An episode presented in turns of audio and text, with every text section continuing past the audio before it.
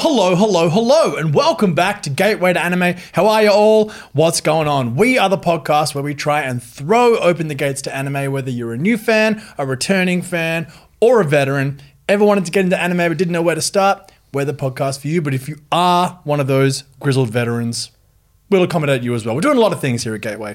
Anyway, today we have a very, very special guest. We have a mate of mine, someone I work with, and we, you know, do a bit of uh, chatting around the office, and we both share a very serious love for one of the great anime directors of them all, and that is Satoshi Kon. But let me introduce Alexei Toliopoulos, who is a comedian, podcaster, actor, and I would say the film guy in this country, if I do dare say so myself. Finally, it's on the record. It's on the Finally. I've been deemed the film guy. The film man. Yeah. Hello, my name is Alexei Toliopoulos. I am a film expert. I know, I love film. I love film. I'm really excited to be here. Um, if you want to know who I am, I make podcasts uh, often about film, uh, and I really like making kind of documentaries and stuff. So I've made documentary series, Finding Drago, Finding Desperado, their podcast. Finding Jesus is a YouTube series, so click the links over to watch that next. Uh, but also, I'm making a podcast series at the moment called Sunburnt Screens, the Australian Cinema Odyssey, and it's an exploration of Australian cinema. I'm using it as like an introduction point to introduce people to what I care about most, which is Australian film, and hopefully, hopefully inspire you to like take your own journey through Australian film. And basically, I'm talking to a lot of the filmmakers I grew up admiring my whole life. So it's a it's a dream passion project of mine. I don't know why I said that like a little baby. Just Because you're excited. This Yeah, I'm back to excited it's about good to be it. excited. I love talking about movies. It's my favorite thing in the world, and we're going to be doing a lot of that today. So, for those of you who aren't familiar with Satoshi Kon, he was a visionary director, made four films and a TV series, was making a fifth before his very tragic demise. But the major theme for Satoshi Kon is the mixture of fiction and reality. Basically, he is all about that intersection between reality and fiction and whether or not those two things can be real or not real, the liminal space in which reality and our perception of reality comes into being. So he was an avant garde in many ways filmmaker, someone a real visionary, someone who was pushing the boundaries of animation and also one of the first people to really make adult themed anime popular in the West. It had been done so quite a bit. Obviously, of course, two of his mentors in Oshii and Otomo with Akira and Ghost in the Shell, whom he worked with very early on in his career, were doing these things. But I think he, they were still cyberpunk and very sort of genre films. Hmm. He was doing something very interpersonal which hadn't been seen before, especially in the West. So he was a very unique filmmaker in respect to the fact that he could just tell human stories. His one minute story, which he made called Hayo, which is on YouTube, you can go watch it. It is a beautiful. We watched it at the before we even started. We this. whipped out my phone. We all cradled around my phone to watch it. It's one minute long, and I think it's actually a perfect uh, encapsulation of everything that he does. Yes. Check it out, Search on Hayo on YouTube. That will give you a great little look into what he is and what he does and why he is so revered and how much Hollywood owes him for what he did. I mean, Inception wouldn't exist, Black Swan wouldn't exist, so many things wouldn't exist. He is just someone so special and it's really exciting to talk about him. So we'll dive deep into his films now and a little bit more backstory as we go along. But let's get into who and what Satoshi Kon did and why his films are so important. Thank you so much for coming. My pleasure to be here and excited to talk about one of the great artists, I think, of the t- millennium era of filmmaking. I Yes. think that Satoshi Kon, very significant in this kind of movement of film that I have deemed, I've given it a title myself. Uh, I call the Millennium Mindfuck era of filmmaking. Yes. You can bleep me if you need to, censor me if you must Oh, we never would. but you know, there's this era of filmmaking around that turn of the millennium, or leading up to it, or dealing with it, rationalizing with it, that I think lives in a lot of like modern surrealism. Mm-hmm. I think Satoshi Kon is like maybe the epitome of all of, all of that. Yes. And I'm talking about stuff like, you know, Truman Show, I think is definitely in that area. The Matrix, obviously. But even like, you know, even talking about Matrix, a lot of films that I think their progeny. They're inspired by anime. So I think Yeah, yeah, yeah. there's something about that. They have like this interesting, like surrealism that I think a lot of like modern surrealism. I think even begins in anime, Mm-hmm. and so I think he is maybe the most significant voice for me now looking back analyzing it thinking about it talking about it in that kind of surrealistic movement of cinema Yeah, absolutely. And it's just such an extraordinary body of work. And Charlie, I mean, you've we've obviously all just gone back and watched this. And when was the first time you actually watched Satoshi Kon? Look, I think the first one I actually watched was Paprika when I was in high school. Uh-huh. And I think it went entirely over my head. And I was in a phase in high school where if I didn't understand something, I would just be like, well, that's overrated. Like, that was my favorite word, pretentious, overrated, that kind of thing. Looking back, oh, so wrong. Oh my gosh, that is a fantastic movie. But also, I have since then learnt my lessons and have watched a bit of Satoshi Kon. we have talked about it a bit. One thing I learned, and we'll get into it as we kind of break down his films, is I just got so much more out of it. And I think it's something that is mm. wow, like particularly with Perfect Blue, I think mm. you could just say that it predicted the internet and fan culture better than Oof, most yes. things did. Yes. And I think that a lot of his works have that kind of, you know, eerily accurate predictions and unfortunately bleak. Like I was kind of thinking to myself, I'm actually upset that this film has aged as well as it has. You know, it's like mm. unfortunately it kind of predicted the way of certain things, particularly when it comes to feminism, fan cultures, celebrity, dealing with your creative self. There's so much in his films, and I'm so excited to talk about all of them. So, for those of you who don't know, Satoshi Kon was born in 1963. And I guess part of the reason why he's such a legend is that he died very prematurely. He died at the age of 46. In 2010, he was diagnosed in May with pancreatic cancer and he was dead by August. It was instant. 46 years old. We lost one of the great visionaries. I'm convinced he would have won an Oscar. Mm-hmm. I, I'm actually pretty salty he was never nominated at mm. the during his short life. But he was, of course, a film director, animator, screenwriter, and manga artist from actually from Sapporo up in Hokkaido. So best known for the four films that we will talk about, which of course Perfect Blue, Millennium Actress, Tokyo Godfathers, and Paprika, and a television series, a mini series called Paranoia Agent. Now we've talked about Perfect Blue on this podcast before, and I have talked about Satoshi Kon before, but not enough. So we're really going to dig deep into this. Now he's worked with some of the most extraordinary people. So he won a competition when he was in college, just a runner-up in a manga competition which then got him basically sort of semi into the field. But he ended up working with Otomo, who of course made Akira. He became his like protege in many ways. He also co-wrote a manga with the creator of the Ghost in, of Ghost in the Shell. So he was like he was working with the big fellas hmm. pretty much instantly, very very fast. So he got into this very very young, and then from there sort of started doing a lot of stuff for Otomo, like coming up the ranks. He did do the manga with the creator of Ghost in the Shell, but had creative differences and therefore left the project and never went back to manga again. Hmm. He's like, I'm done with this. I want to make film. Hmm. So that's sort of I can go, I can dive deeper into that, but I think that's sort of we don't need to do that. It's you can go back and listen to our anime movies episode where I sort of went a bit deeper into his past. But we're here to talk about the films. So his first film, which we'll start with, is my favorite of his films personally, and that is of course Perfect Blue, 1997. Alexei, would you like to tell everyone about Perfect Blue? It's kind of hard to categorize Perfect Blue. It's 1997. It is one of the early films where we start thinking about the internet, where we are trying to analyze what it is and express what it is. And that's what I kind of think about when I think about this era of surrealist filmmaking and what kind of modern surrealism is, especially when it's translated through film, which is taking a concept that's kind of abstract, like the internet at that time. It's quite an abstract concept Yes. because it's a whole new way of communication.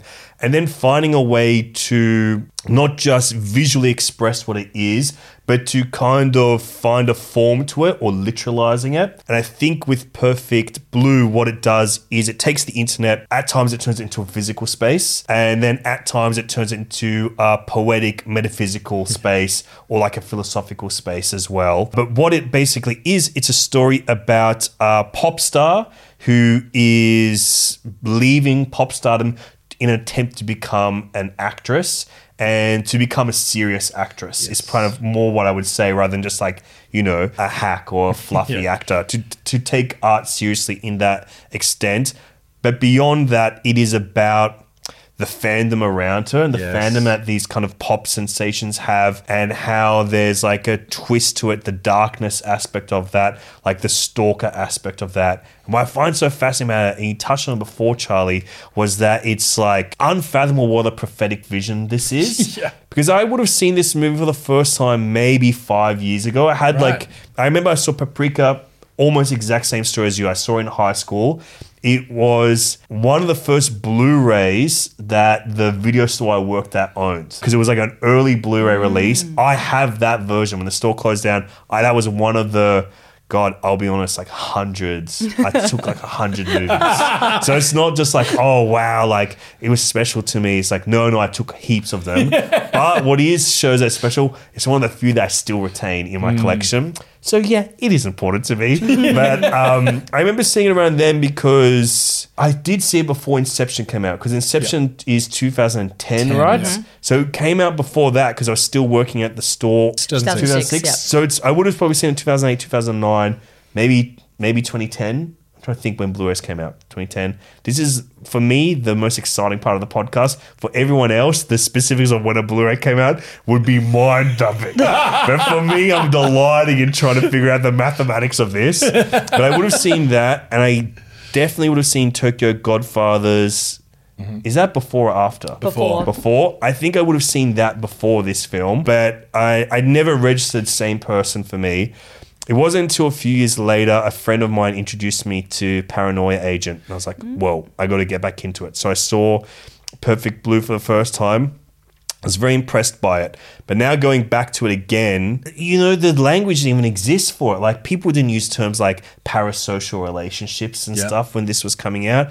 And you see it now and go, this is prophetic vision of the future, prophetic vision of what the internet will be, the prophetic vision of how relationships form around and through the internet, how we communicate, the dark side of all of that stuff. I I do truly believe that it it's an area that I'm interested in is films about the internet. As far as like dramatic films, uh, fictional films, narrative films about the internet go, there's nothing that holds a candle to this. Yeah. I think it is proper masterpiece. Going back to it again, I think it's his best film. Oh, it's hard to say. He's made a lot of great films, and I don't always like to say a debut film is a director's best work. I feel guilty when I say that. but there's something about this where it's a very pure vision of something that is yet to happen. Like he is Nostradamusing this shit. It's and it's unbelievable.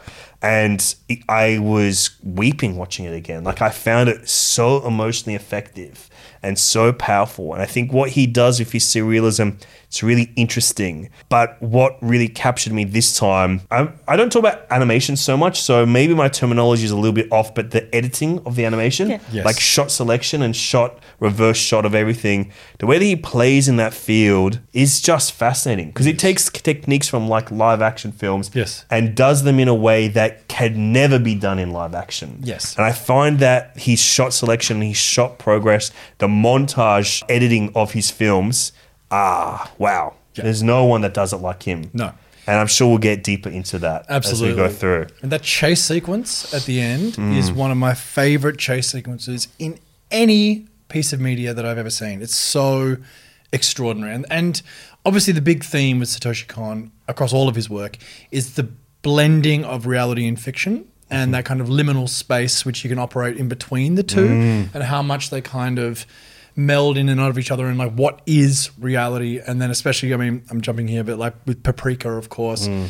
mental illness and those who are living in a state of altered reality a constant theme in his work and massively in perfect blue mm. I think, and it starts in Perfect Blue and it really is highlighted in Paprika. But one thing that kind of stuck out to me in this rewatch of all the films I was doing was I kind of went, there's a lot about, you know, obviously the dream reality, reality, what's that, surrealism. But I think it's about confronting your self and confronting, confronting your creative self a lot as well. yes. Particularly with um, the protagonist of Perfect Blue, who you have is a pop idol, who then kind of gets she has no real choice here. She just gets told she's going to become an actor, even though she clearly creatively prefers to be a singer.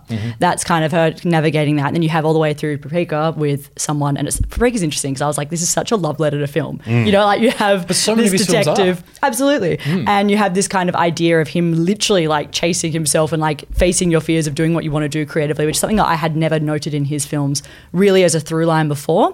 Yes. Um, Perfect Blue from is a really uncomfortable watch. Anyone who hasn't seen it is a lot of content warnings on this one. Like, Oh yeah, absolutely. it's probably one of the scariest movies I've ever seen. Yeah. Uh, it genuinely terrifies me. The visuals of the stalker, everything, what she's going through, a lot of harrowing experiences. Often in film, I'll find um, gratuitous kind of assault scenes to be lazy and not something that I Mm-hmm. would gravitate towards. But I do think that in this film, it earns it. There's something about this where in a lot of live action films uh, that deal with like um you know sexual assaults, a lot of the time, uh, especially when from male perspective or male filmmaker perspective, there can often be an exploitive element that is in the realm of like some kind of titillation or whatever.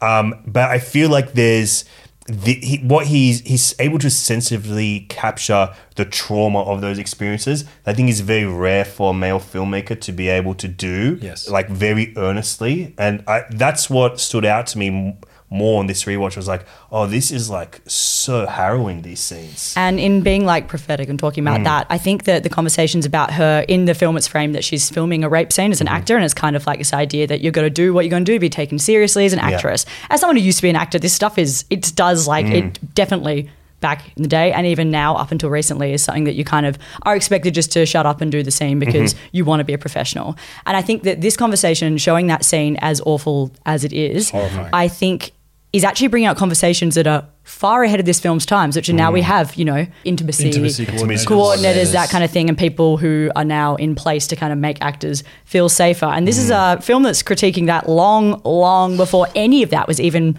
relevant in Like, Hollywood. so that's actually decades. Decades. Yeah. So Decades. that was interesting to me as well. Mm. This movie is just it's beautiful to look at, and it's so. I mean, honestly, the I feel like his soundtracks as well are always fantastic. Soundtracks are just out of control.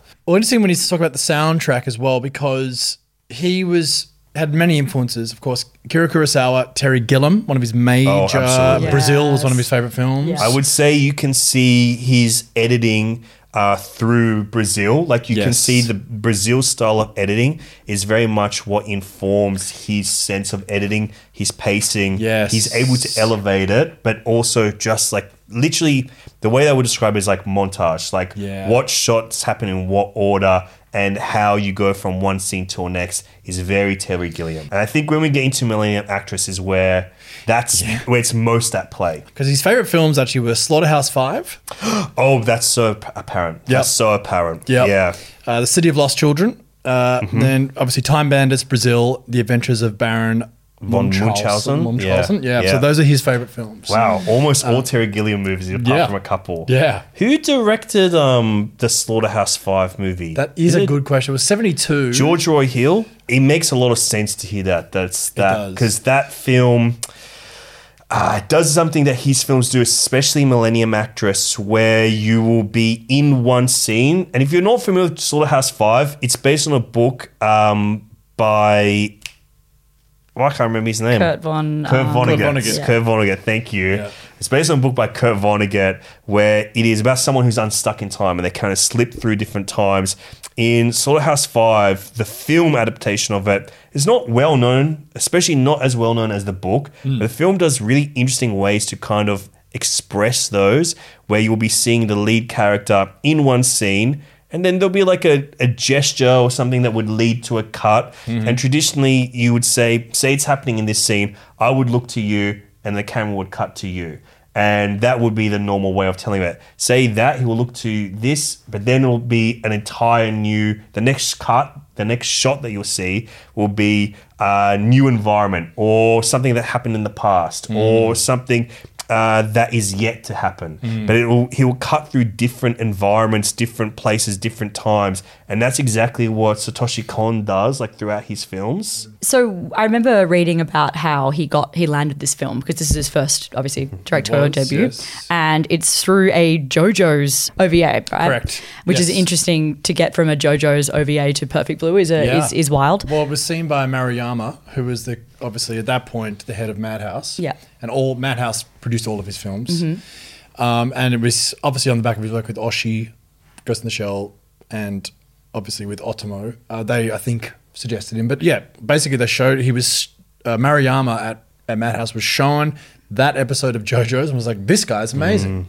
Let's get him in here. And then I think Otomo was like, you need to get him in. And Like- Perfect Blue was meant to also be a um, OVA as well. It was, yeah. And it's an adaptation of a novel, It but is. the novel is quite different. And he changed a lot of it. Yes, so Satoshi Kon only agreed to do it if he could add elements, including like the idea of having a, as he said, play within a play. So you know how Mm. we have like the sequences of we don't know whether this is real or not, or like the the idea of the acting and the cuts and everything. So it's amazing. The author just went, "Yeah, sure, I did what you want." Go nuts, man. But then we ended up with this incredible piece, which I think adds so much to it. So I found that interesting in terms of history of how this film came to be. And at the time, OVAs were kind of an answer to if you're going to adapt something for animation, it was long form series usually. Yes. So if you're going to do something for animation, you kind of you either did that or an OVA. So to have this as a feature film and to do so well in international film festivals was kind of like a bit of a, a like turning point for art house psychological hmm. thrillers for animation. So more anime in general. I mean, the fact that he got him up to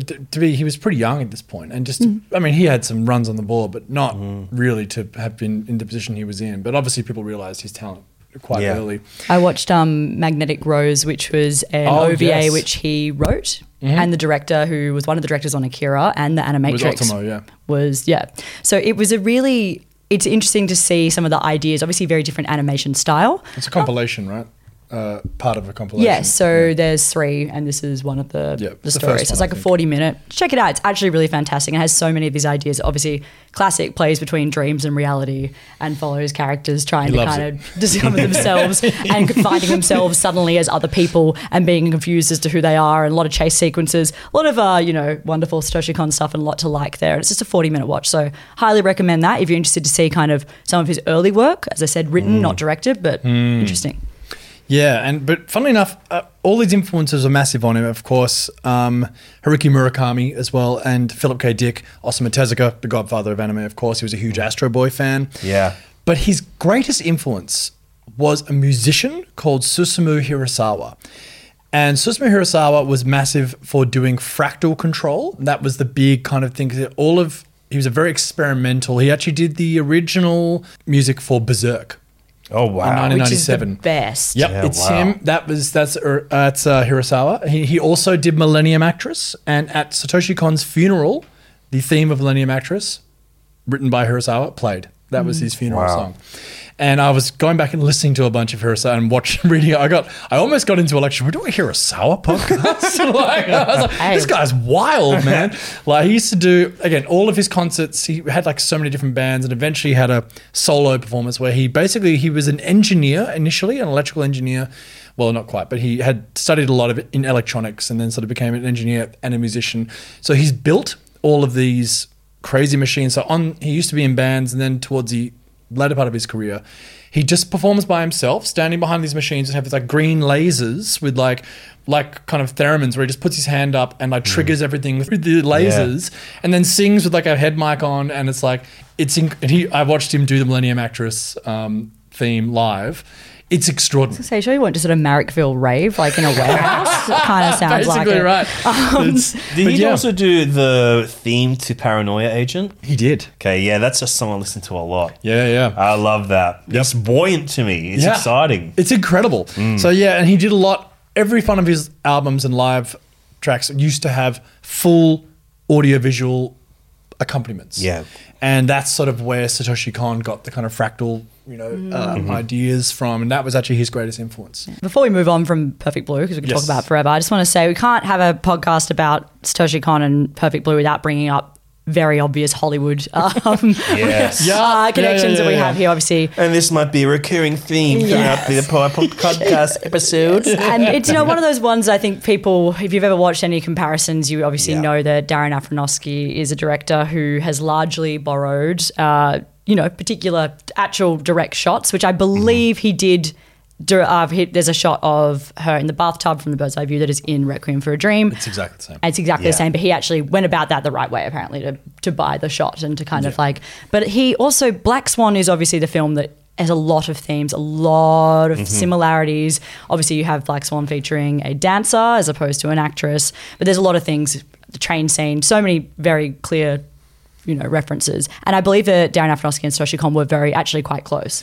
Aronofsky So- wrote a wrote a eulogy type thing for him in a in a magazine publication for Yeah. at his Yeah. uh, for his, for his obituary. but Yeah, obituary. he's never admitted. He kind of claims that Black Swan was not influenced by Perfect Blue. Come on, bro. And it's like you on, bro. own the rights to Yeah. this, like you know. You know, Like, he knows what? the movie. But it's, it's interesting because I think they there is a relationship to them, but I also think that there's enough of there's other influences to Black Yes. Swan as well. Like you know, always think of like Suspiria when mm. I watch it or something. course, yeah. But yeah, I think it's a very interesting relationship that they have because I know I don't know if were they close because I know that they'd met a few times, but or they Not talked. close. I, I think Aronofsky idolized him. Def, that's very apparent. Absolutely, but they did Yeah. meet a few times, and I think they were like, you know, Yeah. they were real, they were pretty cool. But Yeah. like, yeah, but Aronofsky obviously just like loves such, which I think why Aronofsky makes such cool films. Like, what a, what an interesting influence to have in Hollywood at that time. These you know, films like- become more dreamlike. Like, Yeah. they, you know, they, they've always had this sense of surrealism. Like,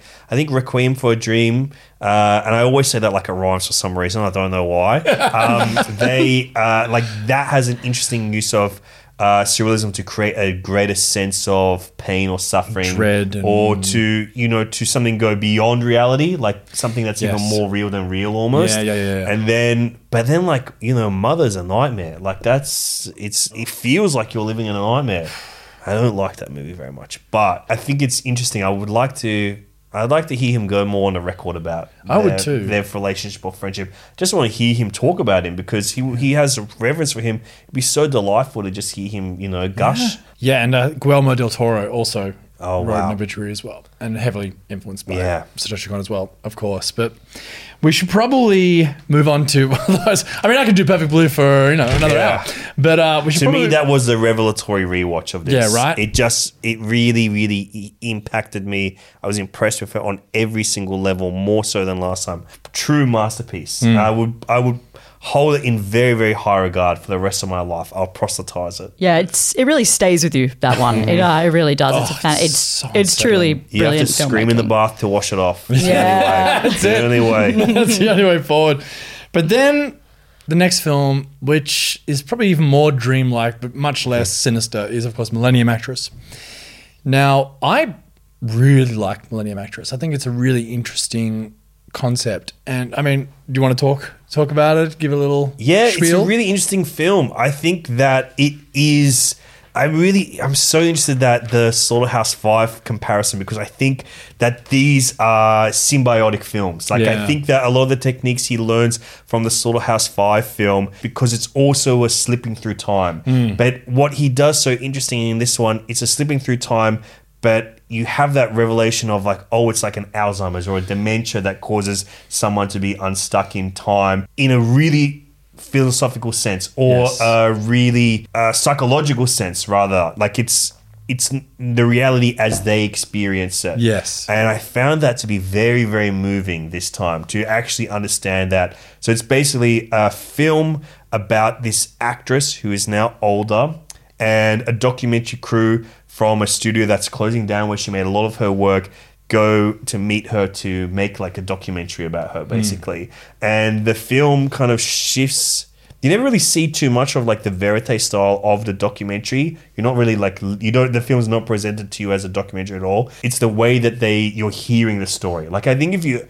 if this was audio and not visual, hmm. you, you would see you would picture it to be a documentary but you kind of like have this it's a really beautiful way for it to become like a character study to experience the world through her perspective through her narration i really like this i love all his movies but this one very much it it it moved me a lot. The lead, act, the main actress, was actually based off Setsuko Hara, who became a massive recluse after Yasujiro Ozu's Tokyo Story. Mm, great um, movie. Yeah, what amazing film. Yeah. She was the lead in that and then really withdrew. Mm. And that's who I believe she's based on. Yeah, just just the blending of of and- oh, but also I mean fact and reality, of course, the Alzheimer's but but through film. And again we mentioned it mm. before, like Paprika, love letter to film mm. in a weird way, so uh, Perfect Blue, but like this is a love letter to film Overtly so. and yeah. how much of an impact it has not only on our lives but our memories of ourselves which you can kind of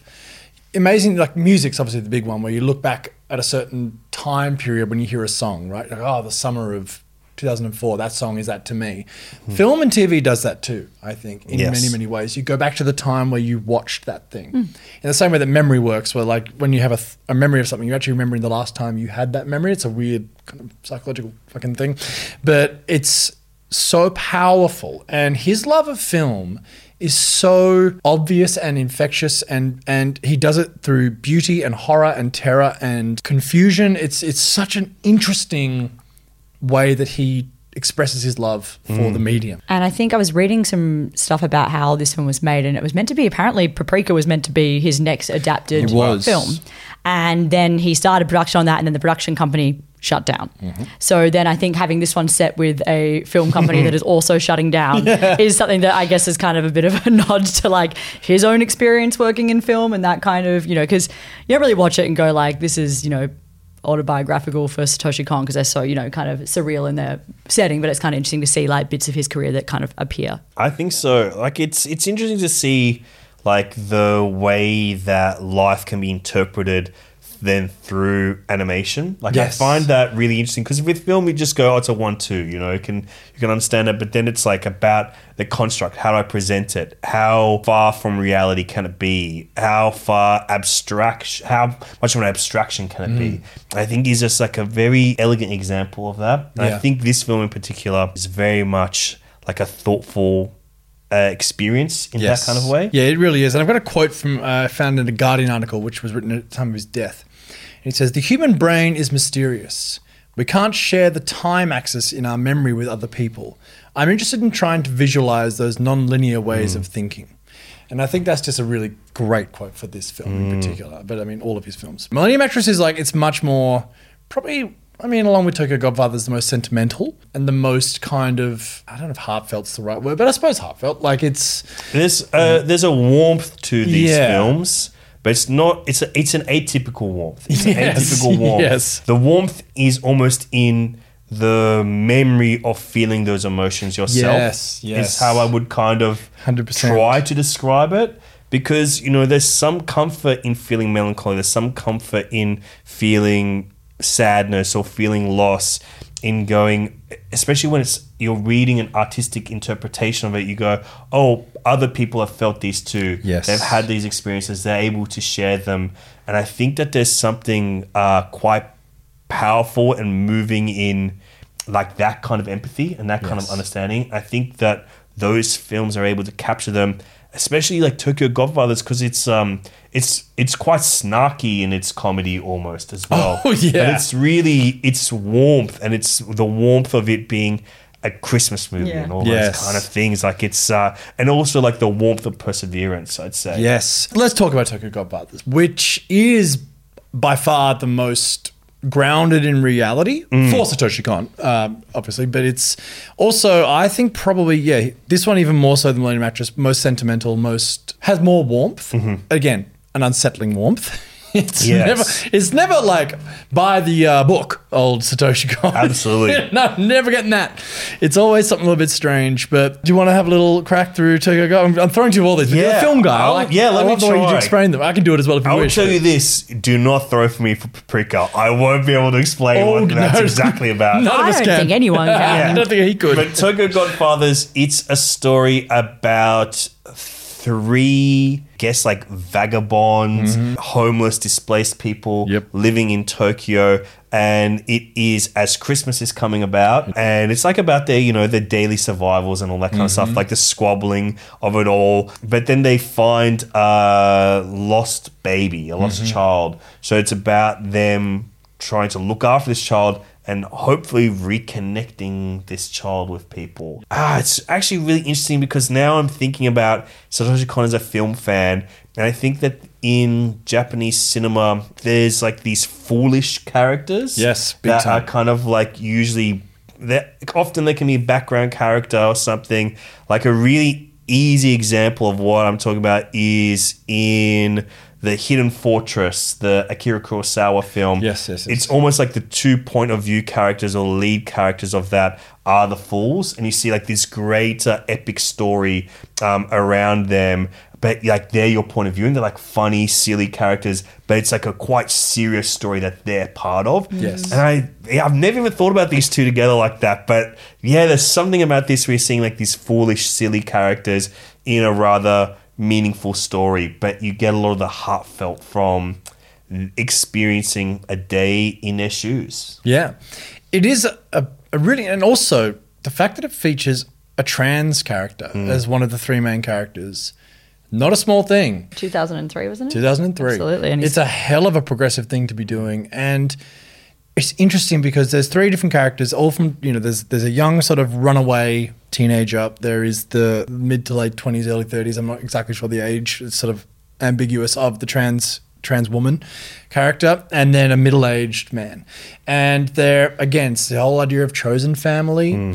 It's also a real examination in how close things can be in life to being a disaster and being a roaring success, or just how how close to the edge we all are at all times, and how one wrong turn can take you right off course, which is a real thing with homelessness and something that's probably not talked about enough. And really humanizing a trans character in 2003, any anytime, really well, is so brilliant with this film. And chosen family, such a nakama, you know, such an important thing across all forms of storytelling. But this movie does that beautifully. And the fact that they're trying to find, uh, you know, the mother of the lost baby, mm. or is it lost? Has it been abandoned? You know, that's the question. We won't spoil that. But I just think this film does something really interesting, and it is very moving. Mm-hmm. It's funny, and also Christmas. Not a big thing in Japan, but it is kind of made with an idea to to the West as well. I think, which is Yeah. quite because he's obviously using Christmas films aren't a thing in Japan, really, you know. But clearly, Christmas films massive thing in the West. So another way that the influence has gone back and forth mm. with Satoshi Kon as well, which I think is why he's so interesting because he he makes very distinctly Japanese films, but with an eye to the West, and why I think it's such a shame we lost him. I think it must be like that Western influence of him being like a cinephile and mm. watching Yeah. like, you know, your Terry Gilliam's American movies as well. And I think, yeah, it must be like that informs his worldview or informs his artistic sense. Yeah, absolutely. Look, it's not my favorite of, of the four films. I'm not going to lie, but like I still mm. really, really like it. I think it's an excellent film. For years, I thought it was something entirely different. I'm, I'm pretty certain if you go back and listen to our episode, we're talking about Perfect Blue. I'm pretty certain I was like, yeah, it's the one about gangsters. Because I was Well, like, I was the like. It's a mafia movie. Yeah. And I was like, what? Like, just, is Oh, it just on, like, what, go back and cut is it like, Uh, is it like three men and a baby, but Japan style? Yeah, Right, that's, Yeah. yeah, cool. yeah, hundred percent. Here for it. Um, any other thoughts on that, or should we move on to the the crazy? Just this one is very different from the others. I would say it definitely stands as a completely separate kind of. You know, the other ones sort of have a similar dream. Well, it still has a dreamlike kind of sense to it, but not quite so literally. So, No, yeah. Yeah, it's a. I like the word grounding for it because this is the film that reality doesn't bend so much in this, but he still uses the same techniques of filmmaking and storytelling that he uses in others in his other films, but in a way to create a more a, representation of a realistic world. Yes. Uh, so it is Yes. the same kind of cutting and editing style that we were talking about. It is that same kind of shot selection.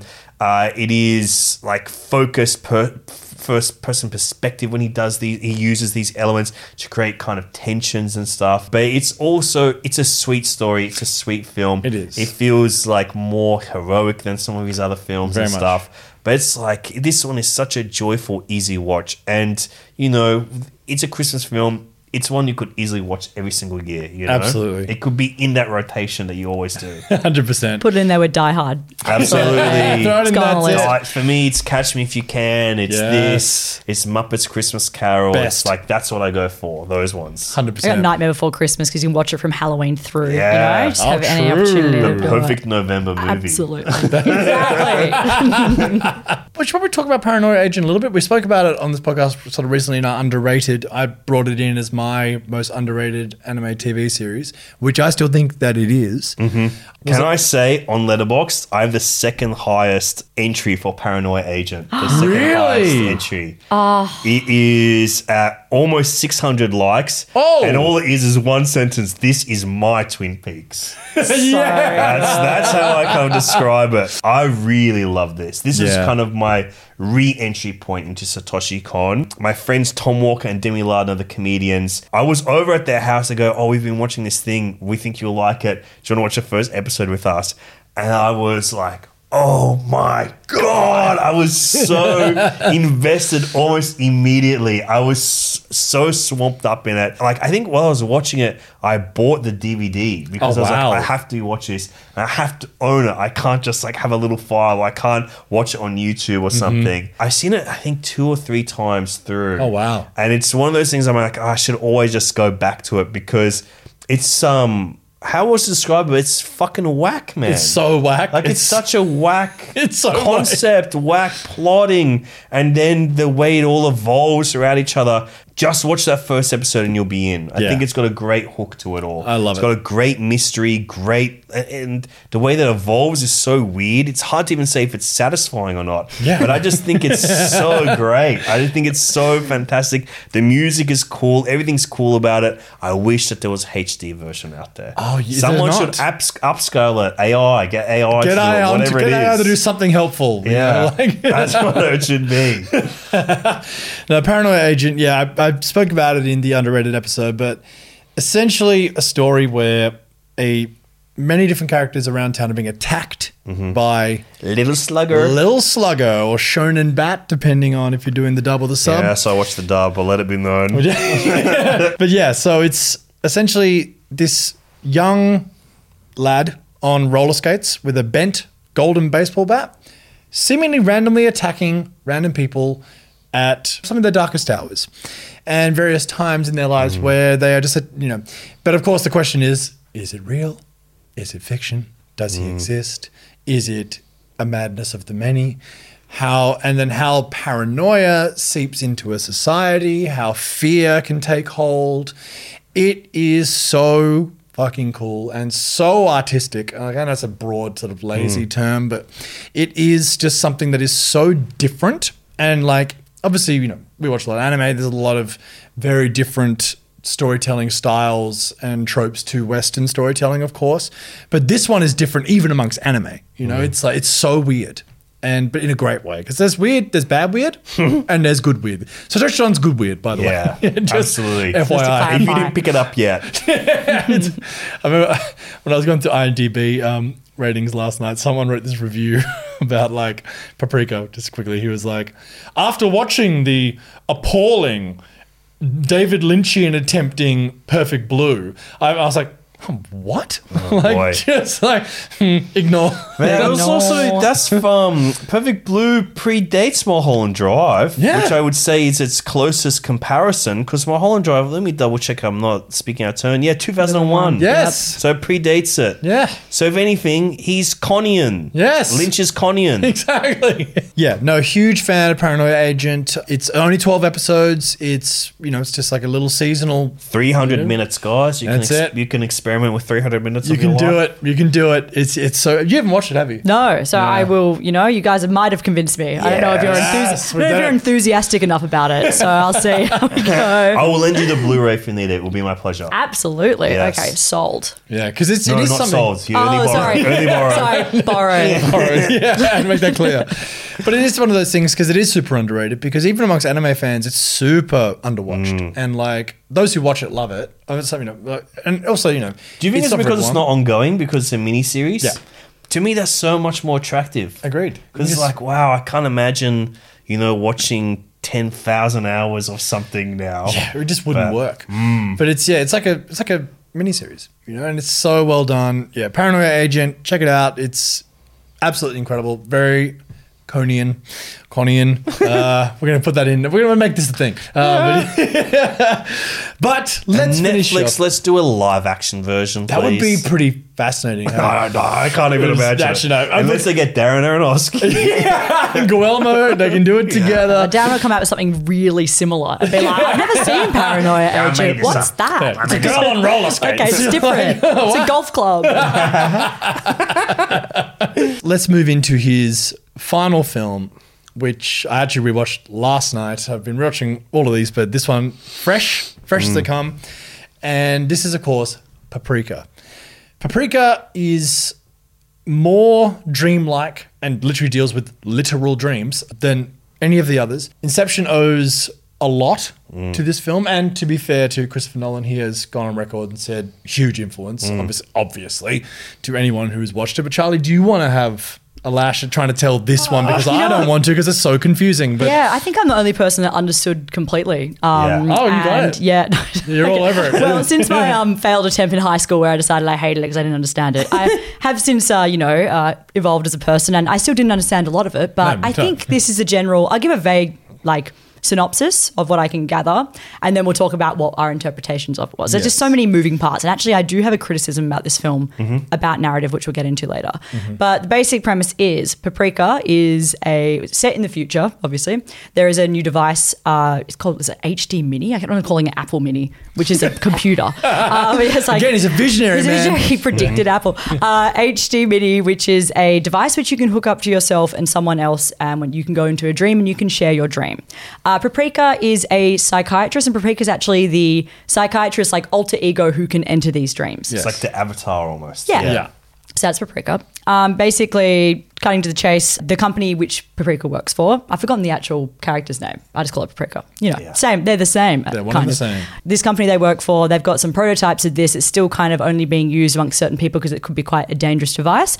It has been stolen, and one of their main scientists who work on it is missing, and they assume that it's him that has stolen it, and he's trying to kind of enter people's dreams. Basically, the device is being used badly, and people are starting to have waking dreams where they mm. believe that they're in a certain kind of world, and it's up to Paprika to try and get to the bottom of this and stop it. That is the vaguest synopsis of this movie. But I think that is kind of That's the pretty good. That's pretty general. solid. Actually, fantastic. Yeah, that was Thank well you done. so yeah. much. Yeah, you did well. I'm very impressed. There you go. that was it. And that's all the movie has to say.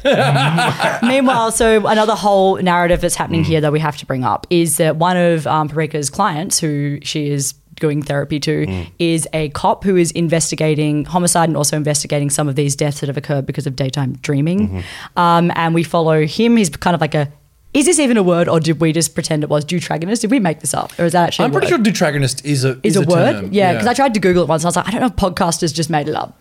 Maybe maybe I just read it on YouTube one time. It's What like, is that's a it? real term. I didn't know this Deuteragonist. was deuteragonist. Uh, having dual Just two- protagonist. du- dual- Oh, wow, okay, I love it. I yeah, I don't actually think Look, it's a word. if it isn't we've a said word, it with so much conviction now. many Yeah, times. I've been like deuteragonist. I mean, my friend Gerald has been on the show. He's a professional writer. He's like, I've never heard that term in my life, and I was like, it's a thing, dude. I love it. Yeah. I'm using it. Yes, Heard let's it bring it in. Let's, let's get it first. happening. Game of anime, you heard it here first. we first. did it. um, so you have this kind of dual protagonist sort of. I mean, I wouldn't even say. Don't don't don't wuss out on it. Go sorry, for it. deuteragonist. Thank you. I feel yes, electric yes. every time I hear the words. yeah, so we follow those two, and there's a lot of characters, a lot of people uh, with a lot of dreamlike. This uh, the animation in this film is quite astounding. It's probably one of the best feats of animation I think in cinema history. Those parades, those dreamlike sequences with that overwhelming kind of sense of it. Every little, um, you know, there's a, there's a parade that's full of essentially like little creatures and toys and that kind of thing. Similar to Akira, actually, there is. Yeah,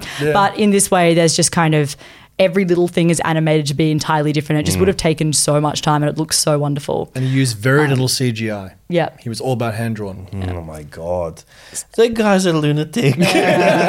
so the reason that we're kind of bringing out Christopher Nolan and Inception, which owes a lot to this, is that a lot of the um, detective storyline and the imagery that's used in his dreams uh, is very much in Inception. Yes. Um, Yeah. There are so many things. There's like the elevator Mm-hmm. leading. There's the woman that's in his dreams. There is like the hallway scene with someone getting shot. There is so many. The Shattering breaking of the glass. glass, which might be my favorite Amazing thing. Yeah. That's so, So cool. cool. The visuals in this are just astounding, and they really just like you know while other I'd say like Perfect Blue, we have got dreamlike sequences, but it's mostly kind of you know her catching her reflection, talking to her in the mirror, that kind of mm-hmm. thing. This is like full on giant mechas. Like it just goes, it just is larger than life, and it's probably his most ambitious in terms of mm. animation and scale. Mm-hmm. Um, one thing, my criticism about this movie is I think there's too many beats in this movie and it's a bit too long. That being said, it's still like I give it a four and a half on my Letterboxd, which Mm-hmm. um I don't think I have a single vote, so not up there with the paranoia agent. I like um, it. Thank you you, got one so coming much. your way. Um, yeah. So I that's my kind of I still think it's really a freaking awesome movie and it's yeah some of the again love letters cinema we have one of Mm. the detectives dreams like showcasing different genres that kind of thing and honestly wanted to be a filmmaker, and yeah, it's- yeah, Mm. it's really great anyway that's Films are dreams. I'll say that films are dreams. they are. Um, I think it's very interesting the kind of cross com- comparison between this and Inception because I've, they're very different filmmakers. Yes. Christopher Nolan is someone that tries to ground fantastical elements in a reality. Like you look at his take on Batman, it's like heat, it's real, you know? Yeah, like yeah, he's yeah. not he's like everything is as grounded as he deems it to be. As as realistic and as real world as he deems them to be. And Inception, I think it's almost like a pragmatist's take on surrealism. Yeah. I, I like Inception. I like it more now, having revisited it for the first time in a, a couple of years ago.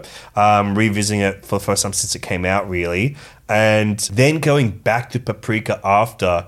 You're just like this. It, the difference is someone trying to ground surrealistic images, presenting them to you in a understandable way, which is Inception. Paprika is the freedom of dream logic, where things don't have to necessarily apply to any kind of physical realm or any kind of genuine logic, but it's like the dream logic. And I think it mm. captures dream logic in a really effective way. That's true. Where you kind of are doing a little bit of that Slaughterhouse Five thing of slipping through different things, looking at things in a different way, things being revealed to you in a different way, and the kind of lack of sense that those make. But when you're invested in it and when you're experiencing it through the film, you slip into it the way that a dream does. We go, well, of course that happens. Well, of mm. course this happens this way. And like begins in a circus, right? Yeah. And I think that's kind of like showing you what it's going to be is like you're in a fantasy. You're about to experience a fantasy the way that you were when you were a child and you had an open mind to what the world could be like.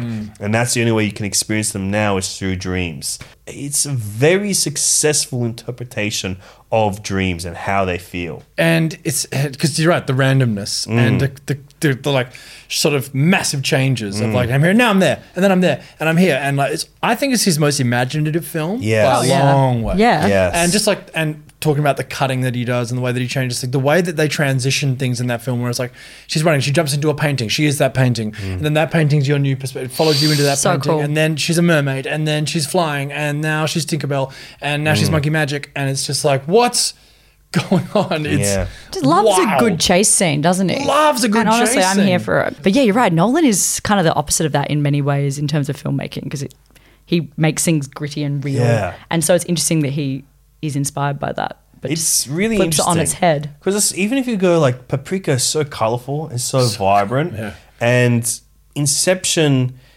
it's not like it's not No. those things. Like it's still a really good looking movie. It's still Mm. beautiful. The imagery is sensational, but it's so interesting that like Paprika is almost like the influence on plot, story, but not feeling and not visual, not the Yes. artistic, the aesthetic of the film. The aesthetic is more in line with like, you know, pragmatic surrealists like Escher and stuff, Yes. rather than even Dali or anything. Like he's like, yeah, my surrealism, it's like Escher, like they've all the staircases the way Escher does, where it's like architectural. Yes. And then maybe a little bit like, you know, Buñuel with like Un Chien Andalou, where it's like, you know, that short film.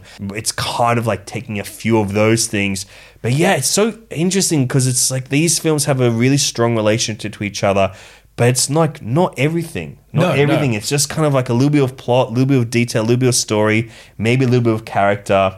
But like otherwise, they're really very different versions of the same kind of thing. And you're right with the color, especially the, the color scheme. Like Inception's very muted, Mm. very sort of dark, a bleak-ish kind of like coloring. Whereas yeah, Paprika is literally like an assault, a full-on assault Mm-hmm. of your senses.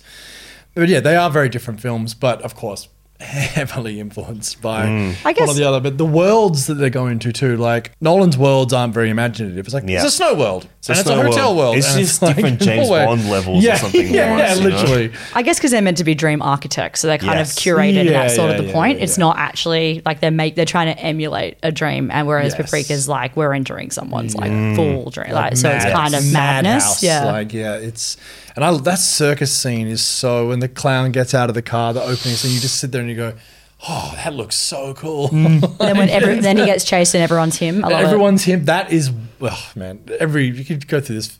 Analyze every single bit of every dream, so you can just be like, "Whoa, man, there's so much in here." But yeah, it's like and then he has to shoot himself spoilers. again because mm-hmm. he he and his storyline is that he like wanted to be a filmmaker Yes. and then so his I, friend, his friend went was far ahead of him. yeah who passed away and he feels bad that he he, yeah didn't finish the film. He's like, "Why didn't you finish the film?" Yeah. I hate, he's at one point it's like, "I hate film. I got no interest in film." but uh, yet his dreams are all film Yeah. God, yep we, It's- I mean, we love film, so Satoshi Kon. That's the moral of that story. But yeah, it's Um, about like uh, I don't know. There's there's something about having to like defeat your ego of yourself as well, and Yeah. like to be brave. like there's something about that that kind of carried through all of them. Where I was like, I hadn't really ever thought about that in these films, but I don't know. There might be something there. I've got, I've got a quote I used last time when I spoke about Satoshi Kon, but I want to do Dean uh, DeBlois, DeBlois, who made Lilo and Stitch, How to Train Your Dragon, did a Sigur Rós documentary, Heima, and also made Mulan. But he said Satoshi Kon used the hand-drawn medium to explore social stigmas and the human psyche, casting a light on our complexities in ways that might have failed in live action. Much of it was gritty, intense, and at times even nightmarish. Kon didn't shy away from mature subject matter or live action sensibilities in his work, and his films will always occupy a fascinating medium between cartoons and the world as we know it. Hmm. And there's another quote which I saw from Satoshi Kon where he was like, I'm not going to make live action films because if I ever did, my cuts would be too fast for people to follow. Hmm. And so, which makes perfect sense. Whereas hmm. that's why he can do the crazy cutting that he does and make it I mean, still sometimes you can't follow it. Like in Paprika, you're like, what the fuck's going on? But I just think he is such an extraordinary filmmaker, and it's uh, it's really sad because he was making a film called Dreaming Machine. That was his next film that he was making, which he he I think 600 of the 1500 frames have been key animated, and Maruyama from Mappa vowed to finish it. Wow. he was like, this will be finished. But he has then tried to bring in other people to finish it. I think he even worked with Hosoda, who made um, Summer Wars and um, various films. And he was like, well, look, basically, he's now come to the conclusion Whereas like this is no longer bringing someone in to finish this means it's like half a Satoshi Kon film, half this other person's film. It's not. It's never going to be what it should have been. Yeah. Therefore, what I think we should do. This is the latest thing I heard from Maruyama, where he's like he wants to just strip it back to the concept and just give it to someone fresh. Ignore the 600 frame Yeah. animated frames. If someone let to it do go. a documentary about it and just about kind of what the film's idea was meant to be and everything. Yeah. So yeah, it's uh, sad. He was in the middle of making it, and like I say, but you know, got that pancreatic cancer diagnosis, dead in three months. Horrible. Yeah, So I can't sad. even imagine what he would have done. I actually do think that maybe it wouldn't have. I don't think it would have been live action, Hmm. but I think he would have revolutionized mediums. Hmm. I think that he could be. He could not be bound by what what we see animation to be now. I feel like you know perhaps he would have. I would have loved to see what he would do if mediums that we don't even think about anymore, like virtual realities. You know, those immersive experience, like those kind. I would love to have seen what he did that. We would love to see what he'd done with like video games. If he could have done Yes. something there, or even. You know, it's so old news now, but he was making films at the right time where I would have loved to see what he would have done with like 3D technology, like Yeah. how to interpret that. Because I do really like 2D animation films that get turned into 3D. I remember seeing The Lion King in 3D, and I just thought that looked really. It was very interesting the way that the mind kind of perceived something that was set up 2D to then look three dimensional, but without becoming uh, changing its form or changing its shape. So I really would have liked to. I think he was an explorer. I think he was someone Yeah. that would have been exploring these other, these new ways, these new technologies, these new aesthetics, new ways to experience what he does. Absolutely. Yeah, I think we lost one of the great visionaries of the medium. Absolutely, one of the prophets. Yeah, could have done anything and was already doing, you know, we're still so lucky we got what we got. Alexei, thank you so much for coming on and talking Thank to us about Oh, this. thank you so much for having me, guys. This was so. Honestly. I we started talking about this towards the end of last year. I was like, Yeah. yeah, I can't wait, can't wait, can't wait. Because it's it's someone someone who I really immensely respect, and I really want to explore it. So thank you so much for having me. Thank you so much for allowing me the chance to watch all these movies again. Mate, we uh, Thanks, man. honestly, thank you so much uh, to share your knowledge and your passion. It's uh, it's been a joy and a pleasure. So thank you, my man. So glad we got the Australian film guy on. Yeah, That's the it. film guy, Incredible. The film, the soon to film be guy. world, soon to be world. Next stop. Thank you so much for listening. As always, if you are liking what we're doing, you can find us at our website, gatewaytoanime.com. You can also hit us up on our socials TikTok, Instagram, and YouTube, which hopefully you are watching this on. If you really like what we're doing, you can find us on Patreon as well. As little as $1.50, we do special episodes every Friday, behind the scenes footage, and early releases of the episodes. So, honestly, if you want to help us out there, every little bit helps, makes a big difference. So, thank you so much. We'll catch you all next time, Alexei. Fantastic, Charlie. Always a pleasure. We'll catch you next time. All the best.